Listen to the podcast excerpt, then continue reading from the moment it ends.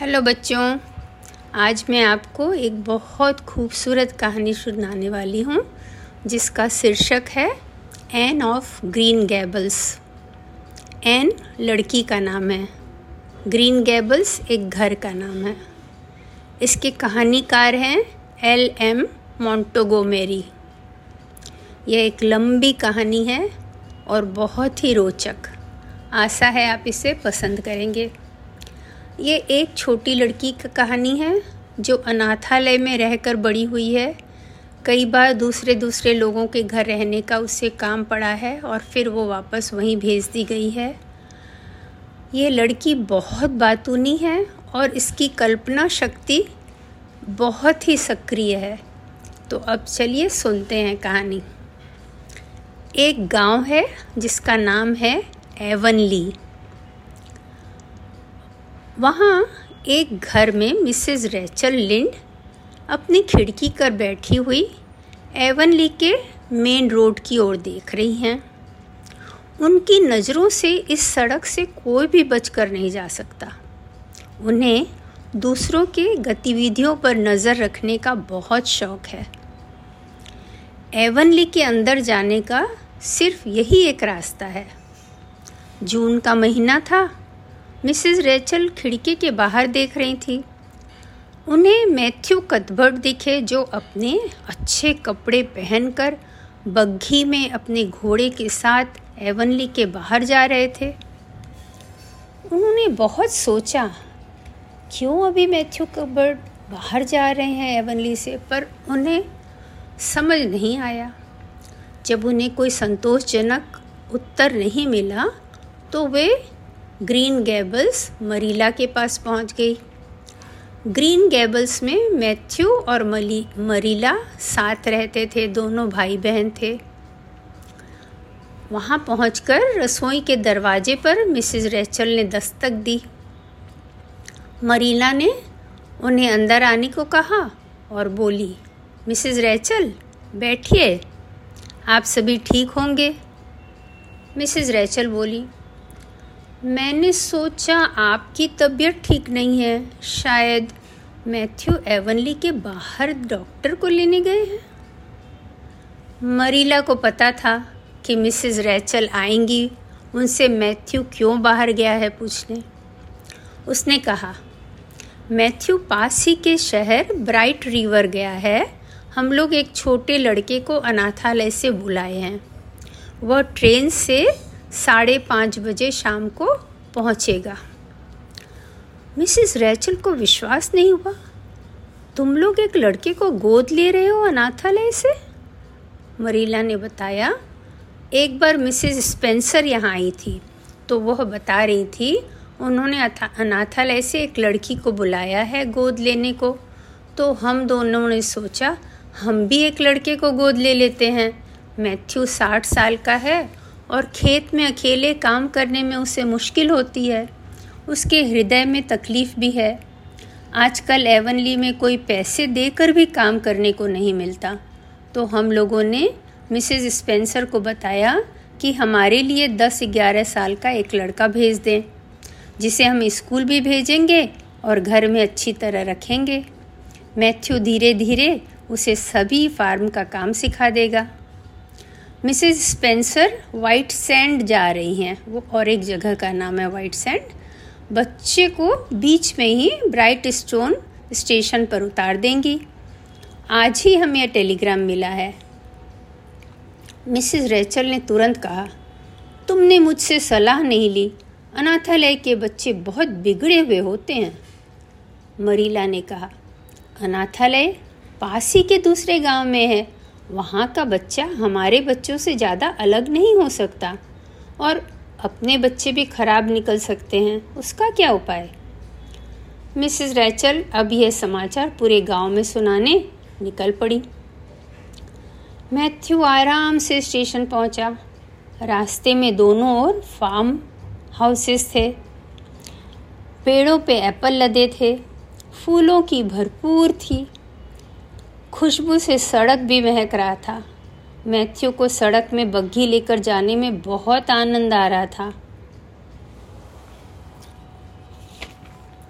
जब वह घोड़े को बांधकर स्टेशन के अंदर गया, पूरा प्लेटफॉर्म खाली था। स्टेशन के दूसरे छोर पर एक लड़की बैठी थी। मैथ्यू ने सोचा वह शायद जल्दी स्टेशन पहुँच गया। उसे अचानक स्टेशन मास्टर दिखे। जो टिकट ऑफ़िस बंद करके जा रहे थे, मैथ्यू ने पूछा, साढ़े पाँच बजे वाली ट्रेन कितनी देर में आएगी? स्टेशन मास्टर ने कहा, ट्रेन आधी घंटे पहले आकर चली गई। और मैथ्यू के लिए एक लड़की को उतारा गया है। वह पत्थरों के ढेर पर बैठी है। मैथ्यू ने कहा, मिसेस स्पेंसर मेरे लिए एक लड़का लाने वाली थी। स्टेशन मास्टर ने कहा, कोई गलती हुई है? मिसेस स्पेंसर मुझे इस लड़की की जिम्मेवारी देते हुए बोली, यह लड़की को लेने तुम आओगे? मैथ्यू बोला, अब क्या करें? स्टेशन मास्टर ने कहा, जाकर लड़की से पूछो।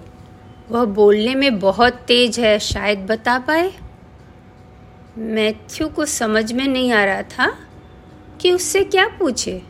कि तुम लड़का क्यों नहीं हो? मैथ्यू जैसे ही लड़की के पास पहुँचा वह उठ खड़ी हुई और बोली, शायद आप मैथ्यू कथबर्ट हैं ग्रीन गैबल्स के। मुझे आपसे मिलकर बहुत खुशी हुई।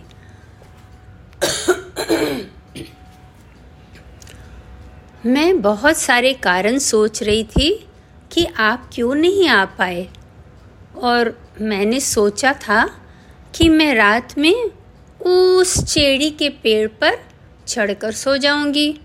मुझे डर नहीं लगता। मुझे पूरा विश्वास था कि आप सुबह तो ज़रूर आ ही जाएँगे मुझे लेने, अगर आप रात में न भी आ पाए तो। मैथ्यू ने उसी क्षण यह निर्णय ले लिया कि वह इस बच्ची को गलती के बारे में नहीं बताएगा। मरीला को बताने देगा। मैथ्यू ने बच्ची से कहा आई एम सॉरी कि मैं लेट हो गया। मुझे तुम्हारा बैग दे दो और घोड़े तक बाहर चलो। बच्ची ने कहा, मैं अपना बैग खुद ले लूँगी, क्योंकि अगर इसे ठीक से न पकड़ूं तो हैंडल निकल जाता है। बहुत पुराना बैग है। मैं बहुत खुश हूँ कि आप आ गए। हालाँकि अब मुझे चेरी के पेड़ पर सोने का मौका नहीं मिलेगा। मुझे मिसेस स्पेंसर ने बताया कि यहाँ से ग्रीन गैबल्स आठ मील दूर है। मुझे बग्घी में जाना बहुत अच्छा लगता है। कितनी खुशी की बात है कि मैं आपके साथ रहूँगी। मेरा कभी कोई अपना नहीं था। अनाथालय बहुत ख़राब जगह थी। मैं वहाँ चार महीने थी, पर वे चार महीने सबसे ख़राब समय था। आप कभी अनाथालय में नहीं रहे होंगे, इसीलिए आपको पता नहीं है वो कैसी जगह है। मिसेस स्पेंसर बोली, यह मेरी दुष्टता है कि मैं अनाथालय की बुराई करती हूँ। किंतु मैं दुष्ट नहीं बनना चाहती हूँ। बिना समझे भी दुष्ट बन जाना कितना आसान है है ना? वे अच्छे लोग थे अनाथालय में, पर वहाँ कल्पना के लिए कोई गुंजाइश न थी। सिर्फ़ अनाथ बच्चे थे। हालाँकि मैं कल्पना करती थी, वह लड़की जो मेरे पास बैठी है, शायद किसी बहुत धनी आदमी की बेटी है, जिसे उसकी नर्स ने चुरा लिया था और किसी को यह राज बताने के पहले ही मर गई थी। मैं रात में ये सोचती थी, दिन में बिल्कुल समय नहीं मिलता। इसीलिए शायद मैं इतनी पतली हूँ। एक मांस का टुकड़ा नहीं है मेरे हड्डी पर पर मैं हमेशा सोचती हूँ, मैं बहुत मोटी और तंदुरुस्त हूँ। फिर वह चुप हो गई। वे लोग घोड़े तक पहुँच गए थे। वह बग्घी में बैठकर चारों ओर देखने लगी। खूबसूरत चेरी के पेड़ सफ़ेद फूलों से लदे हुए थे। उसने मैथ्यू से पूछा, ये पेड़ किसके जैसे दिखते हैं? मैथ्यू ने कहा, मुझे नहीं मालूम। वह लड़की बोल उठी, एक दुल्हन जैसी। हालाँकि मैंने कभी दुल्हन देखी नहीं है। मैं नहीं सोचती मैं कभी दुल्हन बनूँगी, पर मुझे सफ़ेद ड्रेस और सुंदर कपड़े बहुत अच्छे लगते हैं। मेरे पास कोई भी सुंदर कपड़ा नहीं है। आज जब मैं अनाथालय से आ रही थी, मुझे बहुत शर्म आ रही थी कि मैं पुराना और गंदा विंसी ड्रेस पहनी हूँ। पर सभी को अनाथालय में यही पहनना पड़ता है। एक व्यापारी 300 गज विंसी कपड़ा अनाथालय को दे गया था। कुछ लोग कहते हैं कि उसने इसलिए दे दिया था क्योंकि वह उसे बेच नहीं पाया था। किंतु मैं विश्वास करना चाहूँगी कि उसने दयालुता से ऐसा किया था। आज की कहानी यहीं ख़त्म करते हैं।